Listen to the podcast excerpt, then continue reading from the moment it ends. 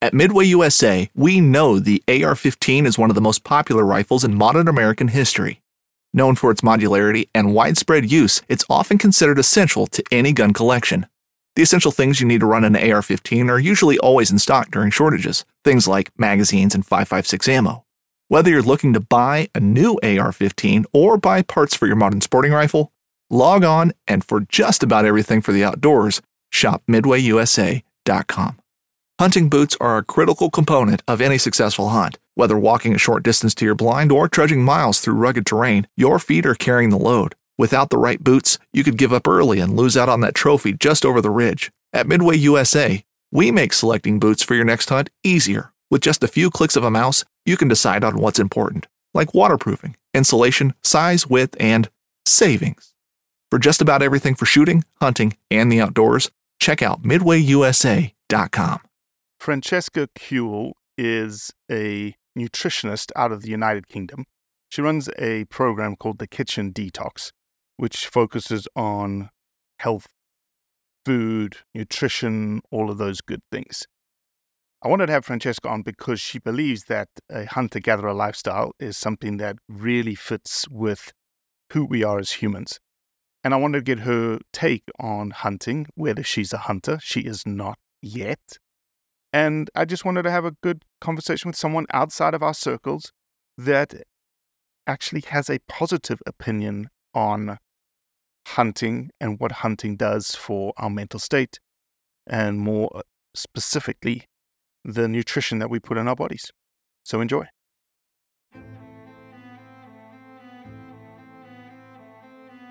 So there's a reason why I started Blood Origins. And that reason is simple. Is that I wanted to convey the truth about hunting. It brings awareness to to non-hunters that it's it's more than just killing animals. How do I start it? Brittany. My name My name. is- Does my hair look okay? It's fantastic. My name is Mike Axelrod. Start again. Yeah, I hated it too. Braxton, you said something in the car to me. You said that you were living on borrowed time. There's a perception around who hunters are, what we're supposed to be, and a a feminist that works for a non-profit that is a hunter that has only eaten wild game for the last 20 years is likely not the thing that people think about when it comes to a hunter.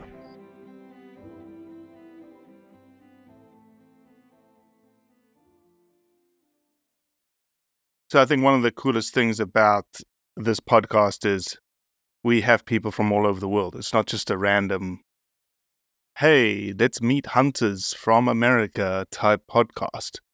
Uh, we have people from all over the world and all sorts of backgrounds, all sorts of diversities, and all sorts of accents. Yeah. And that is the beauty, isn't it, of these things? I I've just been speaking to a guy in Texas and um, I speak to a lady in Turkey and These yeah. are your clients.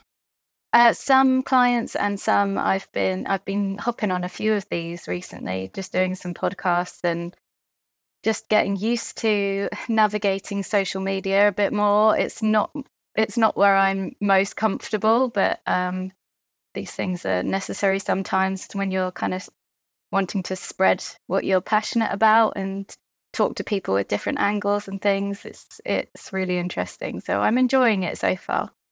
Well, you better get used to it because it's not going away anytime soon. no, no, you're right. and it is only going to get bigger and bigger and bigger. So, um, Yeah. yeah. And the world's smaller than you think nowadays. You know, connecting. I, you know, I was talking to my mom, who was Australia, who lived in South Africa, and she got a phone call through the landline. Yeah. And yes, that did used to exist. Um, from her mother, you know, once a week kind of scenario, Yeah. and it was super expensive to call. Yeah. and now it's FaceTime that literally doesn't cost a cent or That's WhatsApp it. video, you know, and you can talk to people all over the world. You can see their faces like we can see each other. It's an amazing world. It is. It is. My mum still has like the brick, the brick phone, um, and she refuses to kind of move on into the age of technology for all of the kind of health reasons and yeah. but that's her and I do I think there's benefits to both, but I'm certainly I'm certainly embracing the positives right now. So Well, good for her. Good yeah. for her. But even though we have all of these technolog- technological advancements, have all these things going around in our world, making things more efficient, more effective, whatnot, there's still one thing, Francesca, that is core, Yeah. that will never change. Right? I agree. And what is that? So we are, as humans, I believe that we have evolved far away from what is best for us. You know, often people are searching for like, We've evolved our lifestyles away from that or ourselves? Yeah. yeah, I think, well, a bit of both, really. Um, you know, in my in my role as a nutritionist, I'm talking to people about what I believe to be the proper human diet. And, you know, many people will say that they've found this, and there's going to be unique nuances for everybody. And I think, you know, certainly different people according to their existing health, uh, you know, and several other factors need to take slightly different approaches. But essentially, we have evolved away from what is a pro- is the proper human condition and the proper human diet. We Mm. because of this advancement in technology and the way you know mass media, government, pharmaceutical industries, fast food chains, supermarkets, all of these things are, in my opinion, robbing us of our health and our and how we are meant to live as human beings. We've we've lost the hunter gatherer mentality and lifestyle. We, you know, I I see lots of wonderful people managing to um, have a, a homestead. You know, often that will be out in the US, and I don't know if you've got any around you. People managing to kind of grow their own and have a, you know, maybe a small farm or you know, live that way. Mhm. But it's becoming harder and harder, and often these people are under immense attack from from government and certain other institutions that just do not want us to return to that way of living. Yep. And. I think that I think that that is awful, and it's done such damage to us as human beings. And so, the last few years, I've been kind of looking at, you know, what what is really best for us nutritionally, how our ancestors did it, and you know what was the nutritional benefit of of living that way, and you know uh, what benefits that wild meats and game game meats have as opposed to um, you know the meat that we might buy today, um, and also looking at the huge disconnect that's happened with buying food in packages ready to go. You know, I because I came from a school environment, um, I, I had a career kind of within childcare. Um, I I realised that there was a huge portion of children who would buy food in the supermarkets with their parents and have absolutely no idea headphone um, they had absolutely no idea where their food came from you know they're buying these packaged meat and having no idea that that food came from an animal um, so Well, Francesca, cool. I messed it up. I even wrote it down properly. It's okay, it's I got it right. Francesca Cuell. well done Welcome yes. to the podcast. Welcome to the Blood Origins podcast.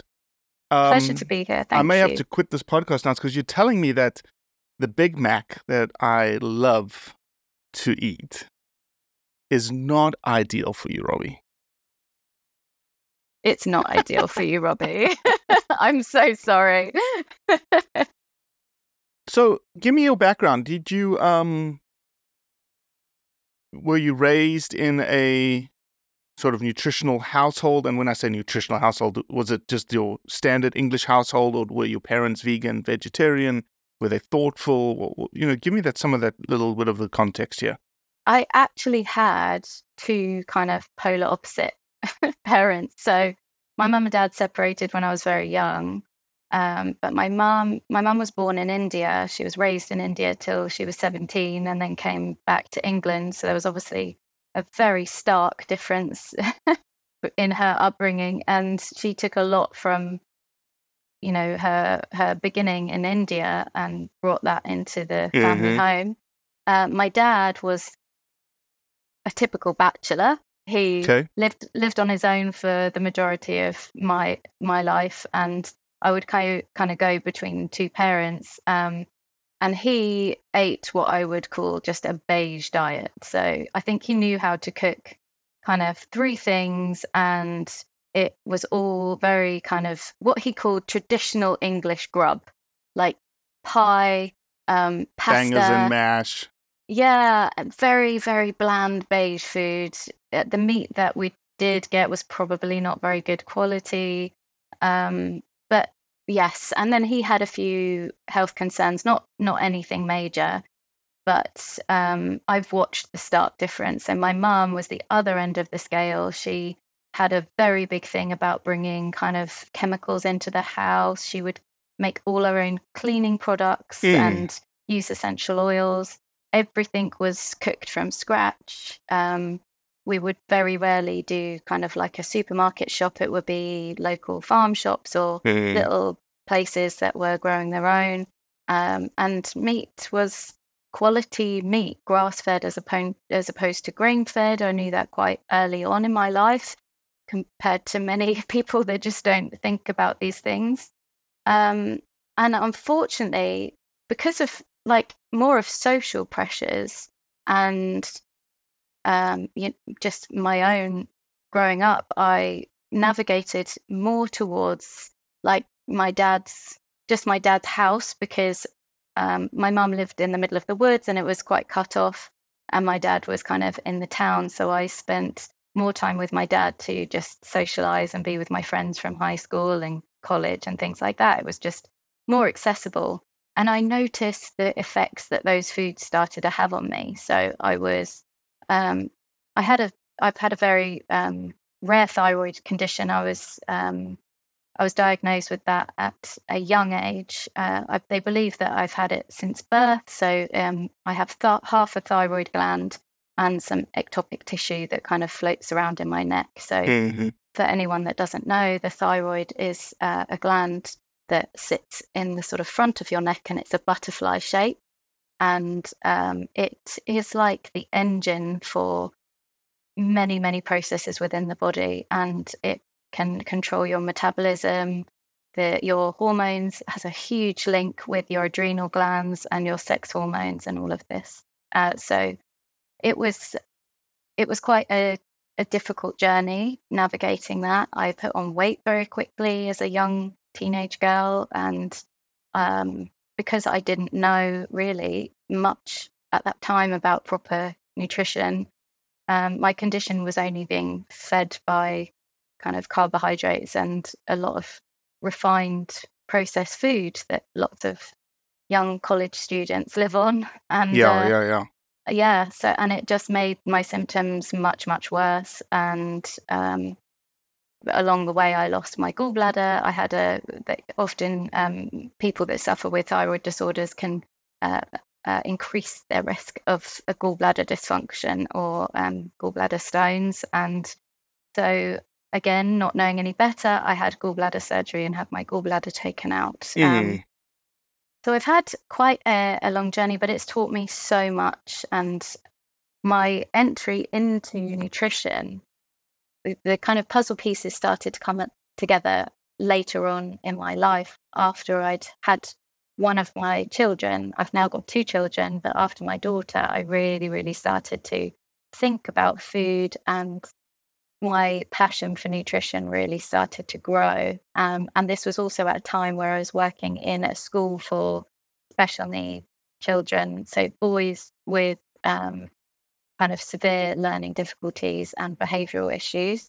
Um, and there I noticed that there was a huge connection. It compounded everything that I had already been learning about. And I noticed that sugar and gluten, particularly, um, were fueling um, these conditions. And I would have little conversations with the teachers and also some of the parents at a time where I probably shouldn't have been having these conversations, but I was so passionate about it that I wanted to share. And so the ones that listened to me actually really, really went to town with removing sugar from their um, children's lives. And the change was phenomenal. Um, so I'm talking boys that could not sit down for more than a couple of minutes. They were assaulting staff, smashing windows, um, you know, extreme, extreme behaviors. And we were we were used to that as a staff team. We were restraint trained, and we had to. Um, I went home with black eyes on several occasions, and it was a harsh Holy environment.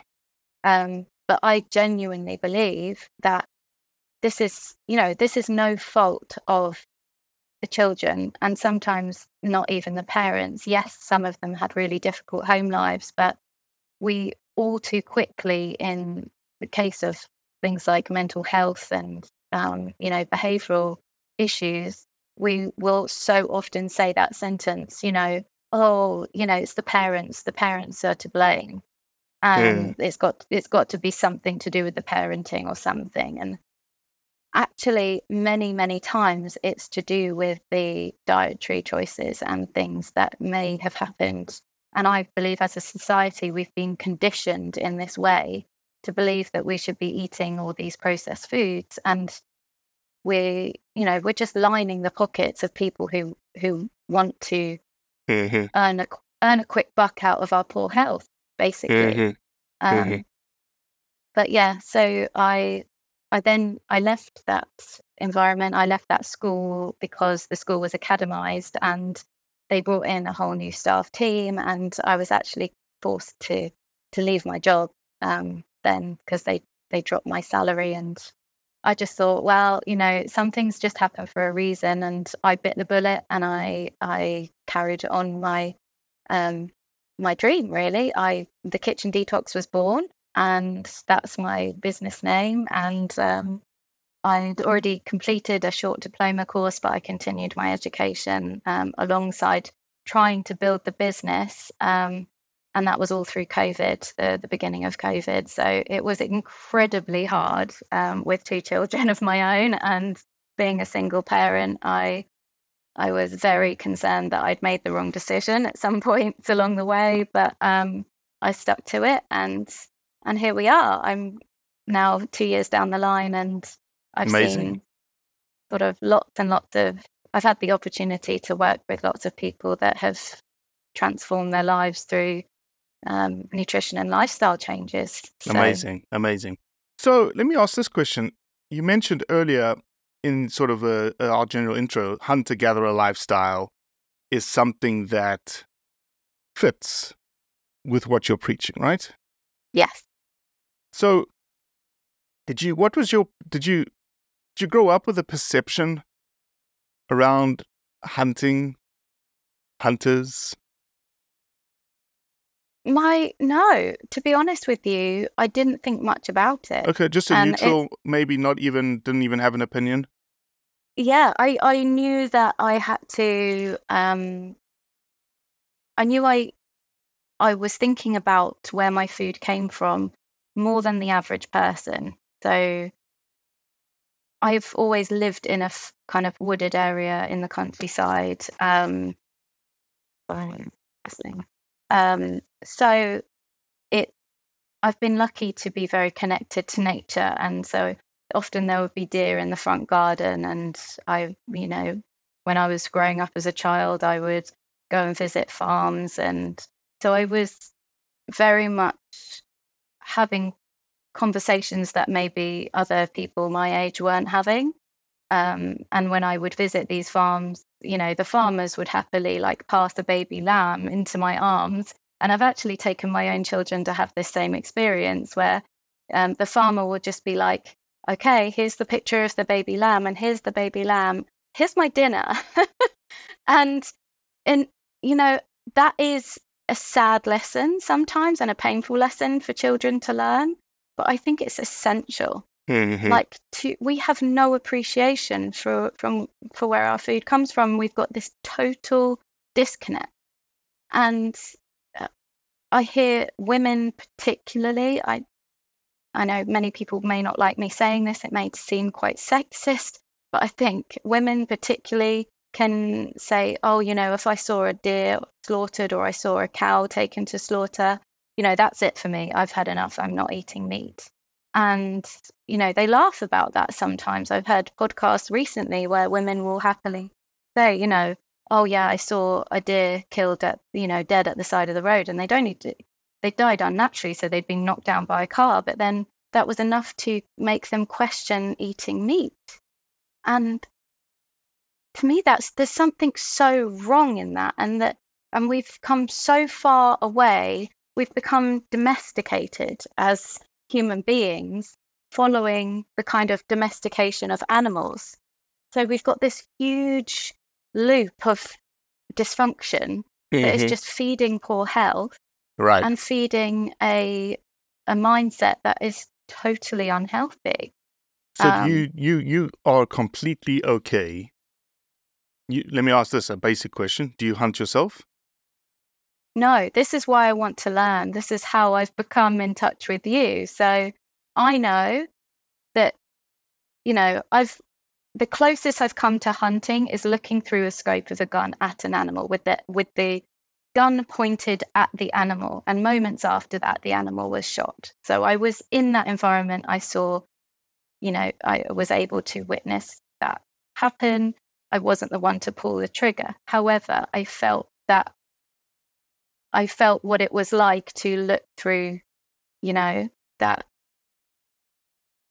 whatever it's the scope Yeah. and um and and question whether I would be able to do that. hmm Um and I think that that's a healthy thing and I, I so since that experience my my inquisitive mind has only grown more curious about this process and I've been really wanting to kind of add this to my Your repertoire. Repertoire. Yeah, Yeah. exactly. Repertoire.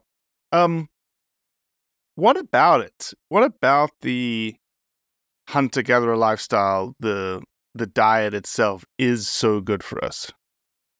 So the profile of game meat, particularly and wild meat, um, is much much healthier for for two reasons. One, it's just naturally its whole life eating its um, its proper diet. So you will see that many times in um, you know mass production and farmers that are providing to supermarkets and you know in this era that we we live in where it's kind of grain fed animals mostly you have to really look for grass fed And you're making that distinction. Right? We're not attacking agriculture here.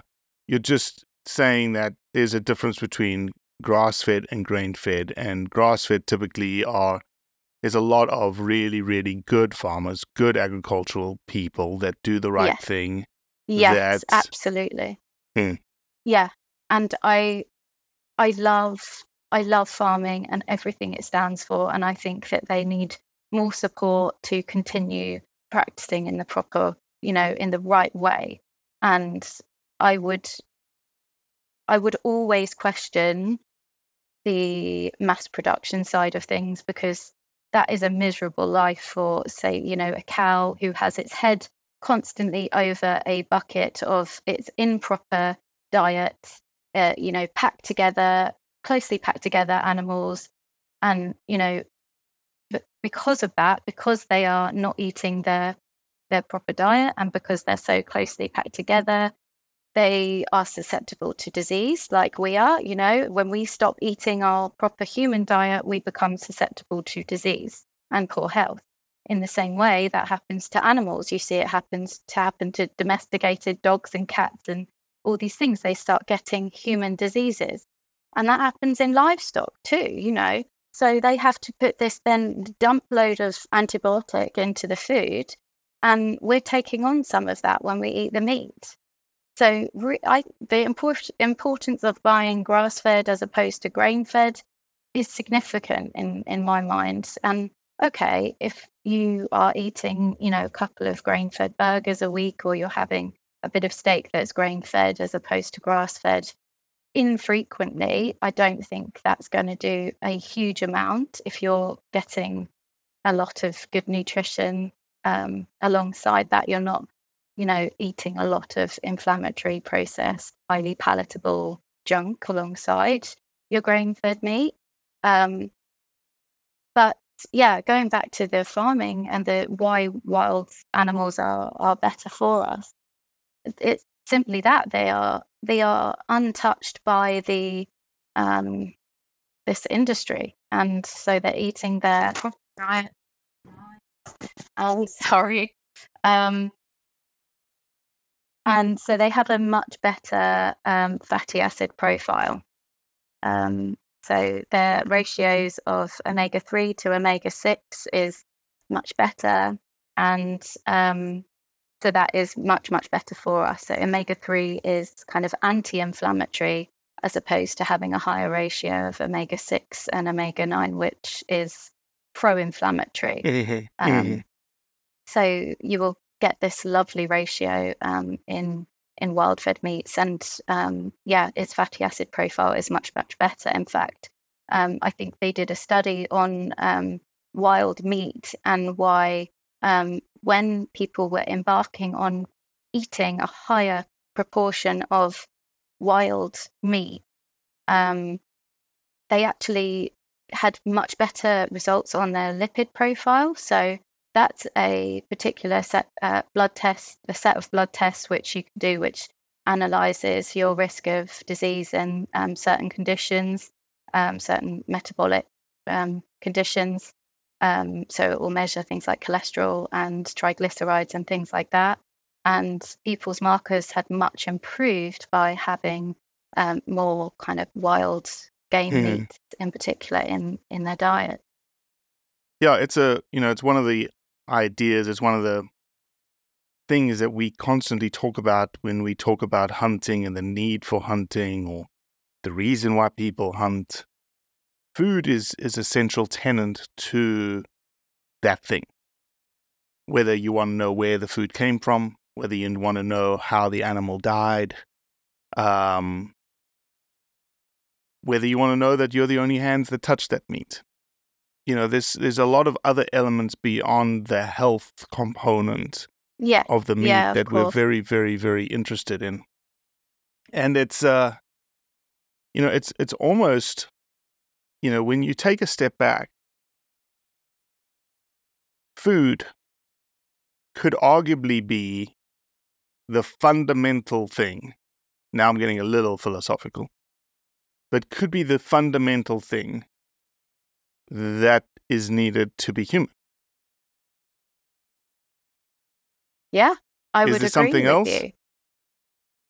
Well, I think movement as well. So hunting combines movement and essential nutrition together. So, and that you know, I when I embark on a uh, consultation with somebody, it's not just a kind of hours session. My advice extends far beyond that usually, and kind of we have a forward back conversation for quite a while, and it because it is an entire lifestyle change. So you can change the nutrition element of things, but I, I often advise that it's like a big puzzle.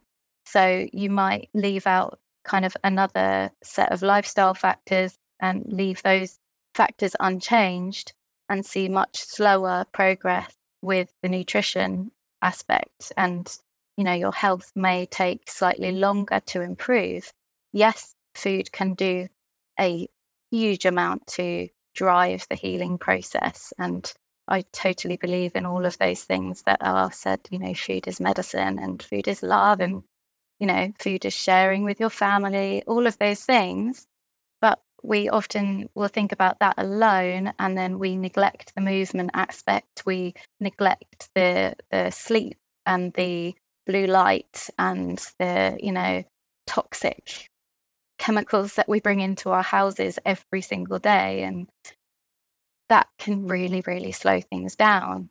Um, so, again, these are things that don't really come into the hunting world, but they do come into how we've evolved um, far away from how our ancestors were doing things. And hmm um, yeah, Francesca, you haven't hunted yet yourself. no, I haven't. Um, but have you had conversations with people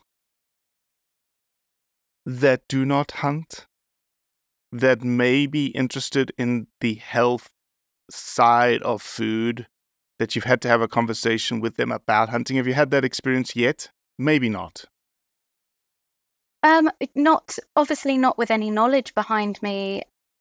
Like you said, I I want to be able to have this experience so that I can talk from more experience. And experience comes from from years and years of doing something. But I think that you can put a lot more weight behind a conversation when you've actually um, gone through uh, a training process and a and a um, an experience from start to finish. So I've definitely been speaking to my clients, and it's come up several times about the importance of maybe incorporating some wild um, meat into their diet and why that would be more beneficial than even, say, grass fed beef and things like that. That sometimes the, the nutrient value can kind of um, really outweigh that of other things. And you know, even wild caught fish, wild anything will be better. So I have those Mhm. conversations with my clients um, quite frequently. But I was put in touch with, um, well, actually, do we we actually just mutually kind of connected on um, social media. Um, a guy that you know as well, um, and he he does hunting. I don't know how long he's been doing it for. Um, his name is Nick, I believe. Um, but he we share the passion for uh, kind of carnivorous lifestyle um, in eating a very animal based diet. So we were we've been chatting for quite some time, and because he does hunting, I reached out to him and said um, I would really really like to learn. And so he put me in touch with with you and several others, and said, you know, the community is really open to welcoming those Mhm. who want to learn. So so here I am. Yeah, and what I would suggest is um, we just released a podcast. Uh, uh, when this release will be a couple of weeks ago, um, but with a guy called Arthur Hetherbridge, and he runs an organization called the Wild Order, in which wow. they okay. teach you soup to nuts, how to hunt, and then the most important part about the Wild Order is that they take you on a hunt because they have areas to hunt and then Yeah. From there it's almost the opportunity continues based on relationships based on people and they'll shepherd you through all the things that you need specifically in the UK to fulfill what you want to fulfill which is taking Amazing. harvesting bringing home your own meat And um, I'm interestingly going to be learning some butchery skills at a farm um, quite close to where I live. So that was obviously a very, very useful element to have um, alongside, you know, this, the, the hunting and learning how to hunt. I was going to ask you actually that how traditional are the the ways in which you kill animals? How kind of are you teaching any really, really traditional ways of hunting? well no it's it all, all dep it's all it's all like we don't teach hunting right? That's not what blood origins does. Blood origins is all about pushing content and narrative around the perceptions of hunting Okay, the yeah. perceptions of hunters and changing those perceptions changing changing you know why we do what we do. And this conversation is point number one. You know you talk about food Yeah. you talk about nutrition you talk about health those are all elements of why people hunt yeah, but unfortunately out in the mass media out in the in the in the anti-hunting sentiment and you and you proved it like in the non hunting majority, I would say a lot of the people in the non hunting majority don't have an opinion Yeah. one way or another on hunting. But if they did, and we needed them to be pro hunting, I would hope that messages like ours, content like ours that gets pushed out there, Mhm. they're like, oh, okay, that makes sense, versus Yeah. the the the sort of vitriol that we get from you know some idiots posting some really disrespectful stuff tied to hunting. Yeah. Yeah. So, how often do you come across people that are doing this or embarking on this as Lots. a, you know, for the wrong reasons, though? Um, I don't know what the wrong reasons would be because a lot of people that are embarking on hunting are your age, my age, and the curiosity behind it is not. Um, there's no malintent because you're doing it for different reasons. Once I think the malintent comes in when you're a teenager yeah. and you're in this like cycle of doing different things and running with some you know running with a crew that you know you you want to be belligerent you want to be you know risky and you do things that are dumb Yeah. versus people that come to it late in life you're doing it for different reasons for you it's for the food for someone Yeah. else it's an uh, an ability to be able to provide you know covid did a number on a lot of people and people are interested in understanding well shit if if there's no food in the grocery stores i can get my own food and i want to know that skill Yeah. um others are Totally. a sense of adventure right or a sense of community they don't really have a community they want to get involved in the community you know all sorts of different reasons but to your question about Yeah. traditions people will choose to hunt however they feel fits their personality is the best way I can say it. Um, I am a modern gun kind of hunter, um, but I have a bow, and I enjoy bow hunting. But Yeah. I'm not a bow hunter. But there are people that are bow hunters, and then in the bow hunting realm, you have people that are like, hmm, I want to make it even more of a challenge. I want to make, I want to connect deeper with what maybe my roots were, and are longbow hunters, right? Wow. And then you get within 15 yards of an animal, and then to them, you can go even one step further, which is, well, I'm going to build my own bow, and I'm going to build my own arrows, and I'm going to get as primitive, quote unquote, as I want or I can. Yeah. But that's See, all that's I would personality love. driven. I would love to do to do that, and um, I think the bow would be something I would love to learn. Um, probably more than shooting.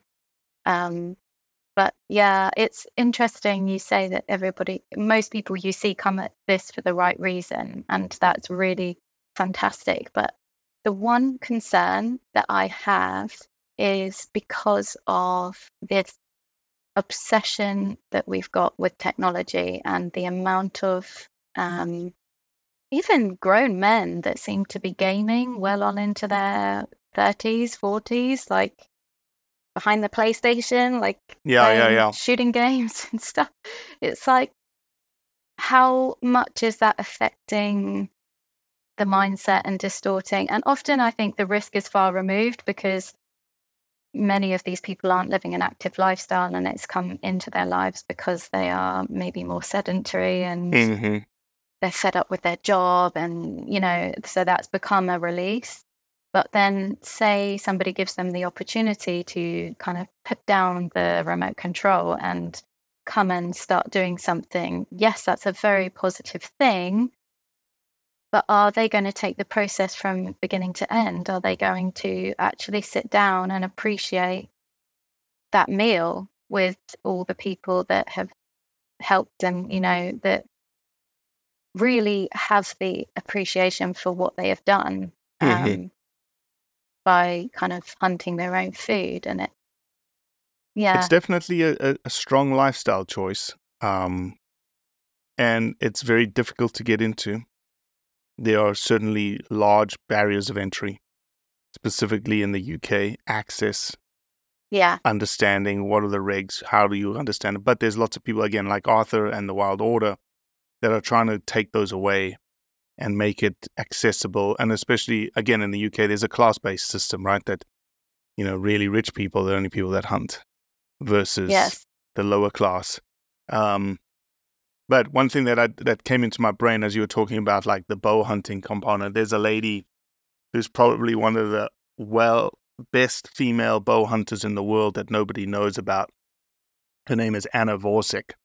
She's out of Alaska, and uh, Vorisek V O R I S E K.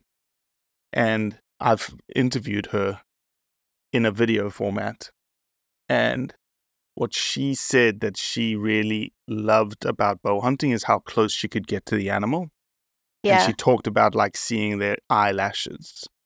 And then she talked about seeing like them individually pooping, like little pellets coming out, like she can see the individual pellets. And to her, that's what she she wanted. She wanted to be up close and personal with that animal um, before deciding that she was going to take its life. Um, so yeah, no, I'm excited for you. Um, Thank you. Thank And- you. I will keep you updated with my journey, definitely.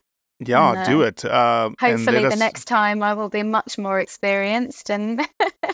Well, yeah. it's don't you know, hunting is a hunting is a lifestyle. It's a journey. Yeah. Right. You'll never be quote unquote experienced in it. You just continually learn, continually learn, continually learn.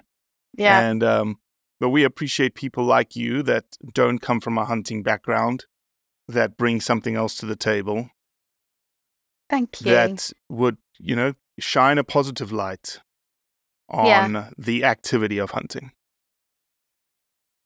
Well, that's yeah. I'm I'm really happy to be here, and if I can help spread that message, um, well, I'm gonna I'm gonna keep shouting about it anyway. And um, it very much, you know, what you just said that it's a lifestyle that overlaps with what I'm already doing. You know, I Mhm. always I I say to everybody, the human body is an a never-ending study, and it's always. We're always going to be finding out more and more and more, and things are always going to be evolving. And anything that people embark on nutritionally has to be a lifestyle, not a fad diet. um, so yeah, in the same way, I completely appreciate how hunting is a lifestyle, and it's uh, it needs to be viewed as that. So yeah, Well, um, don't forget, especially in the social media world that we live in, that when you embark on this journey and when you are successful and when you get that animal, don't be afraid to post about it, but also be very thoughtful about how you post, what you post, and always keep the center of it around why yeah, you decided to undertake the activity. That's great advice. Thank you. And when you say be thoughtful about how you post, have you got any kind of any tips on I would express your heart. You've got a heart in the window behind you. I would Yeah. express your heart, and however that comes across, is that just you taking a photo of your hand on the animal? Is it you from a distance looking at the animal? Is it the classic trophy shot? I don't know. You will have to decide what what represents that moment for you. yeah, But keep it respectful, keep it and I know you will, so it's just absolutely. it's Yeah. it's just conveying that. How do you convey what you're feeling, the respect that you have, the gratitude that you have, all of those things? How do you convey that through a digital medium, which is the social media? Yeah. And know very straight up off the bat that you're going to have people that do not agree. oh yes. Yeah. And instead of shutting them down, have a conversation with them. Yeah. I'm very used to people that don't agree, but I've managed to keep the kind of grace and empathy and everything kind of flowing. And um, yeah, yeah. But thank you. It's been a pleasure to chat, and your Eurides has been wonderful. And um, hopefully, my my input, even though I've got this annoying earbud and these tiny ears that don't accommodate, um, I hope my uh, little input has somehow been useful to some of your listeners. So, Well, we appreciate you, Francesca. oh, thank you, thank you. Well, that's it for today. Appreciate you listening, as always. Leave a review, share it with your friends, and most importantly, do what's right to convey the truth around hunting. You want to succeed, you want to fish, you want to be one of the greatest. Ah! Tune in to West Marine's Life on the Water, presented by Costa Custom Boats, every Saturday night from 7 to 9 p.m. Eastern on Waypoint TV. Oh, that's awesome. Don't miss Thursdays with Saltwater Experience, brought to you by Golden Boat Lifts, every Thursday night from 7 to 10 p.m. Eastern on Waypoint TV, the destination for outdoor entertainment.